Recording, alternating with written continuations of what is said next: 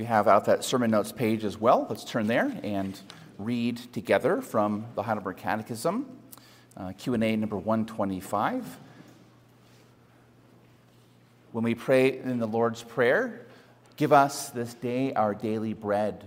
Uh, we learn how to pray, and that's what we want to focus our hearts on tonight, how to pray, uh, and that petition especially. So question 125, I'll read the question. As always, if you would respond uh, together with me uh, with the answer.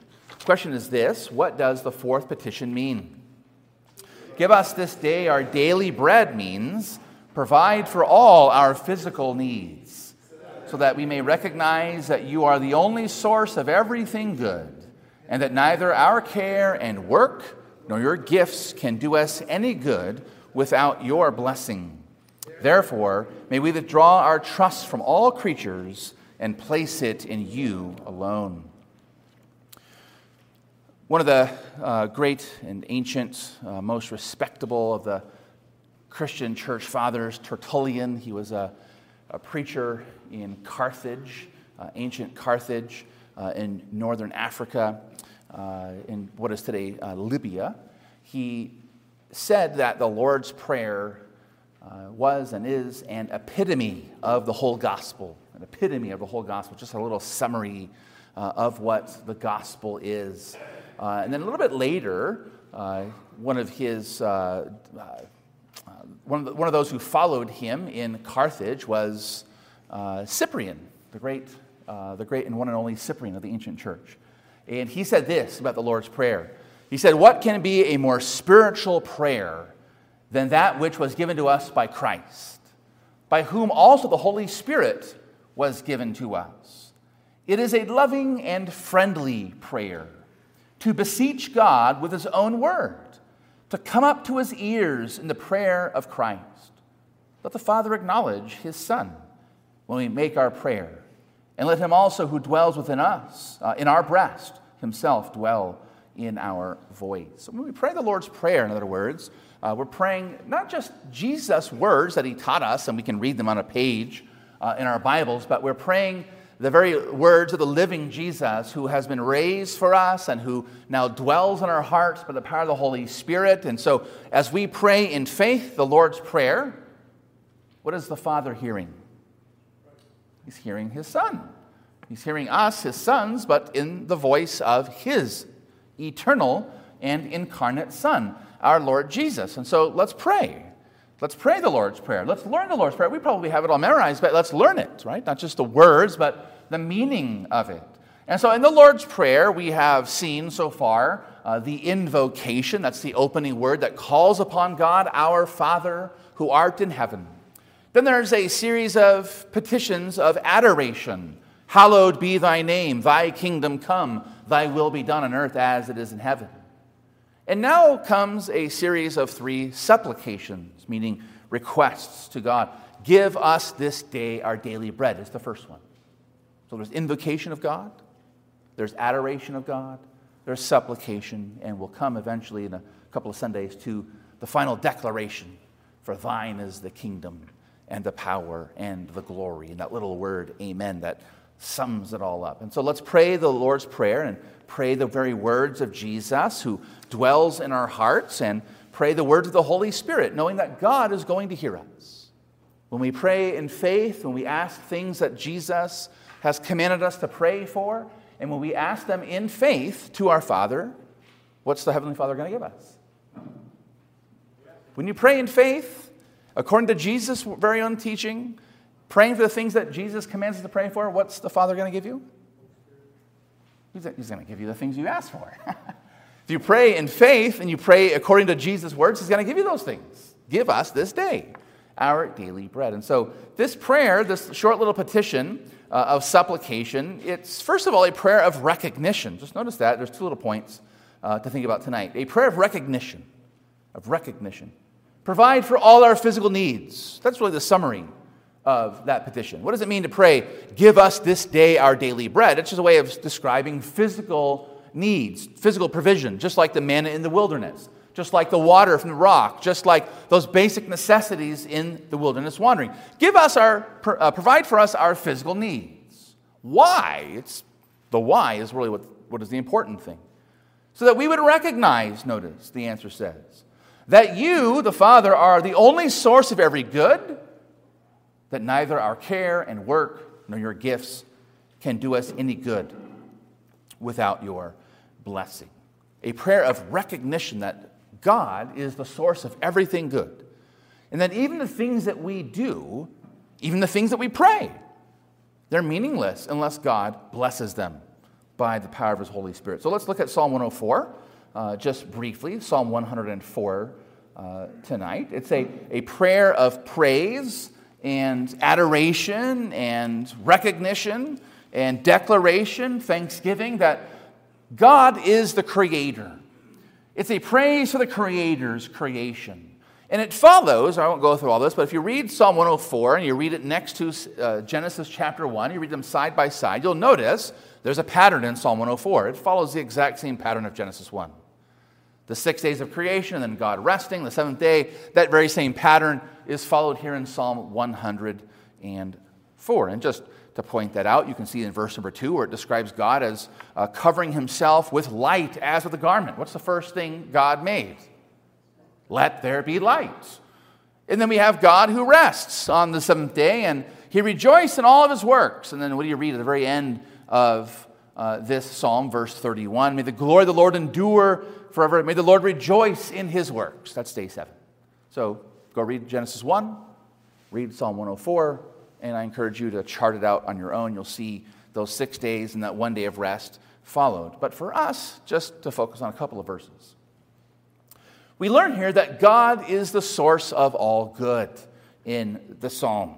God is the source of all good. Look at verses 10 through 12, where in prayer, the psalmist and we say to the Lord, You, the Lord, make springs gush forth in the valleys. They flow between the hills.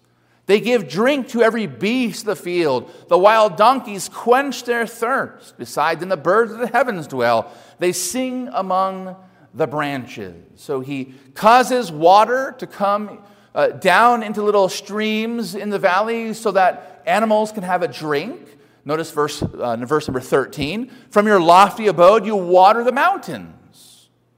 How does he do that? By sending rain.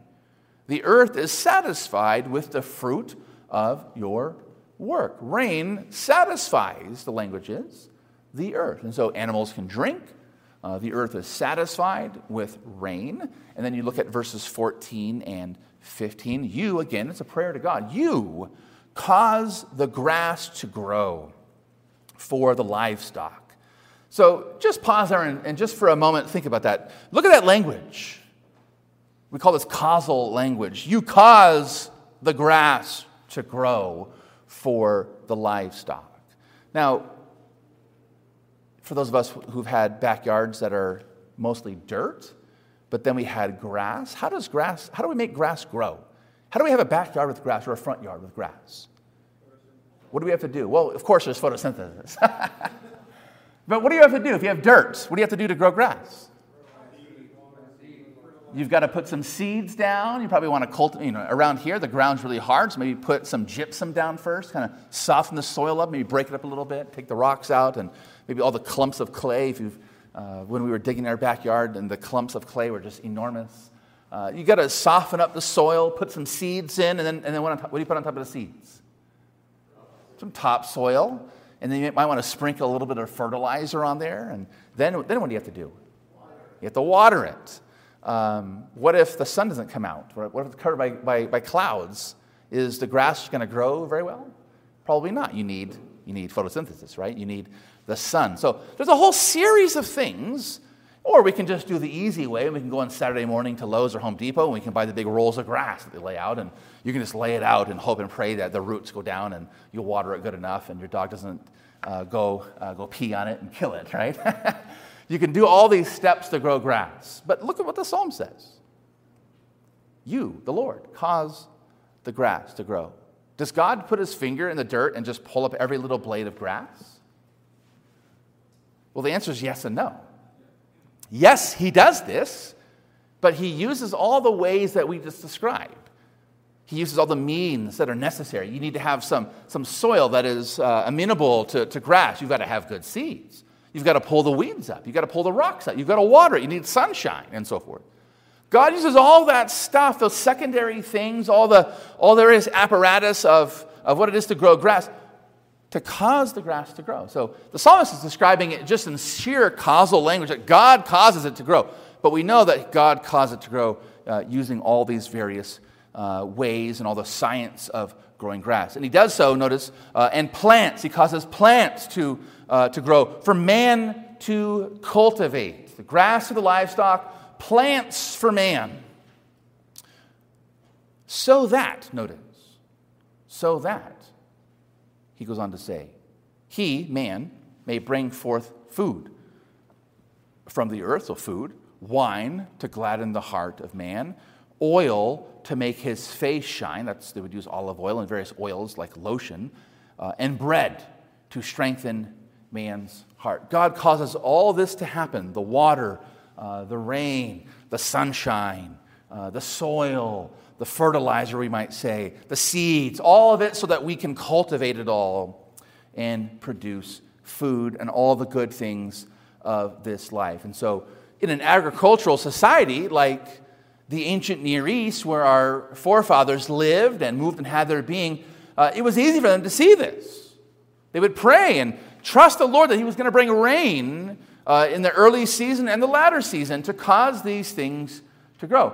For us, though, we got to think a little bit more, uh, uh we got to think harder about this stuff, about the sort of the chain uh, of supply chain uh, to get us food we might grow a little bit of food here and there, like in a little pot or a little uh, patch in our backyard, kids, but uh, you and I have to think a little bit harder about how God gets us the food that we get to eat every single day. They just they, they saw it as the Lord's hand.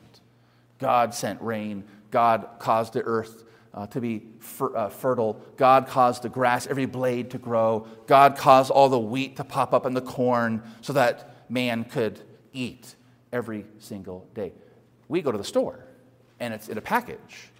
The milk's in a carton. Well, how did it get in a carton, kids? It took a cow, it took a farmer who had to feed cows and take care of cows, give them medicine to keep them healthy, give them water to drink, give them some space to roam and to graze. They have to milk uh, cows, and you have to do it on a regular basis, or else they get infected and they can die. There's a whole process. And then that milk has to be pasteurized and it has to be uh, taken care of and it has to be uh, filtered and so forth, and then put into machines that then put it into the cartons. And then you have to have a little machine that makes a lid. And then you got to put it on a truck. You got to drive the truck. You got to unload the truck and put it on the shelves, don't you? It's a whole lot of things that have to happen. But this is all. We can say that entire chain, the supply chain, is the Lord causing grass to grow or milk uh, to come to us so that we might drink. And so this is all from the Lord. We recognize when we pray, Give us this day our daily bread. We recognize God. God is the source of all good. God is the one who blesses us. And, and as that answer says, even the work that we do, uh, the farming that we might do, uh, even the things that God gives to us, none of these things uh, can help us, none of them can benefit us without the blessing of God. You need God to bless. So the entire supply chain has to be recognized to be God's, to be His blessing. He causes it, but He also blesses it. The beginning and the end and all the middle, it all belongs to Him. So it's a prayer of recognition. Give us a day of daily bread. Recognize God every single day. Every time you take a, a bite, a drink, recognize God. Secondly, this is a prayer of trusting. That's that little, uh, that little end part of the answer there where it says, Therefore, may we withdraw our trust from all creatures and place it in you alone. Uh, look at verse 27. Look at verse 27 uh, briefly. After listing all these animals and all the various parts and places of creation, uh, there in those verses that we just read, and also as he continues on, uh, but notice in verse 27 these all look to you. All the animals, the hills, even, the ground, human beings, all of us, all of God's creation, these all look to you. Who's the you there? The Lord, right? The Lord. These all look to you to give them. Again, notice that it's just spoken of as if God Himself just, just sends down food like He did with the manna. Although it might take that long chain, but yet it's God who sends it. These all look to you to give them their food in due season. When you give it to them, they gather it up. When you open your hands, they are filled with good things. So notice that. It's a prayer of trust. Give us this day our daily bread. Because all of us, like the animals, like the creation, like everything else that God has made, we look to the Lord. We look to Him. But then also notice in verse 29, there's this beautiful imagery of God opening up His hand, and, and uh, His hand is sort of like a cornucopia on Thanksgiving, and everything just kind of flows out of His hand. But when you hide your face, they, meaning all creation and we too, are dismayed. God's face is a face of blessing us and shining upon us, but when He hides His face, they, creation, human beings, are dismayed. When you take away their breath, they die and return to their dust. When you send forth your spirits, they are created, and you renew the face of the ground. That comes right from Genesis, where the Spirit of God hovered and gave life to everything that existed.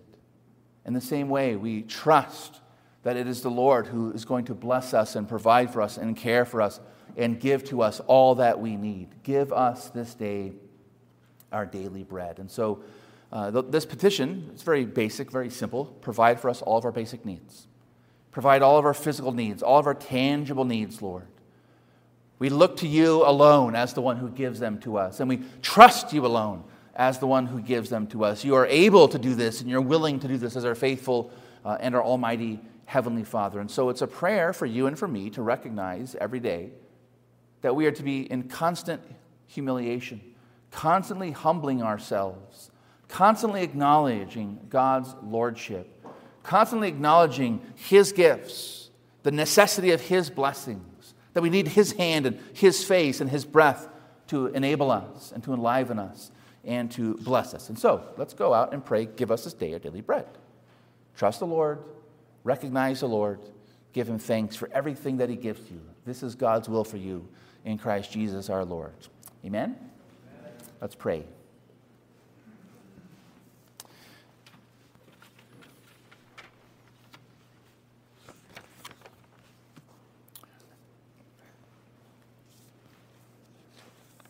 Loved ones, the Lord be with you.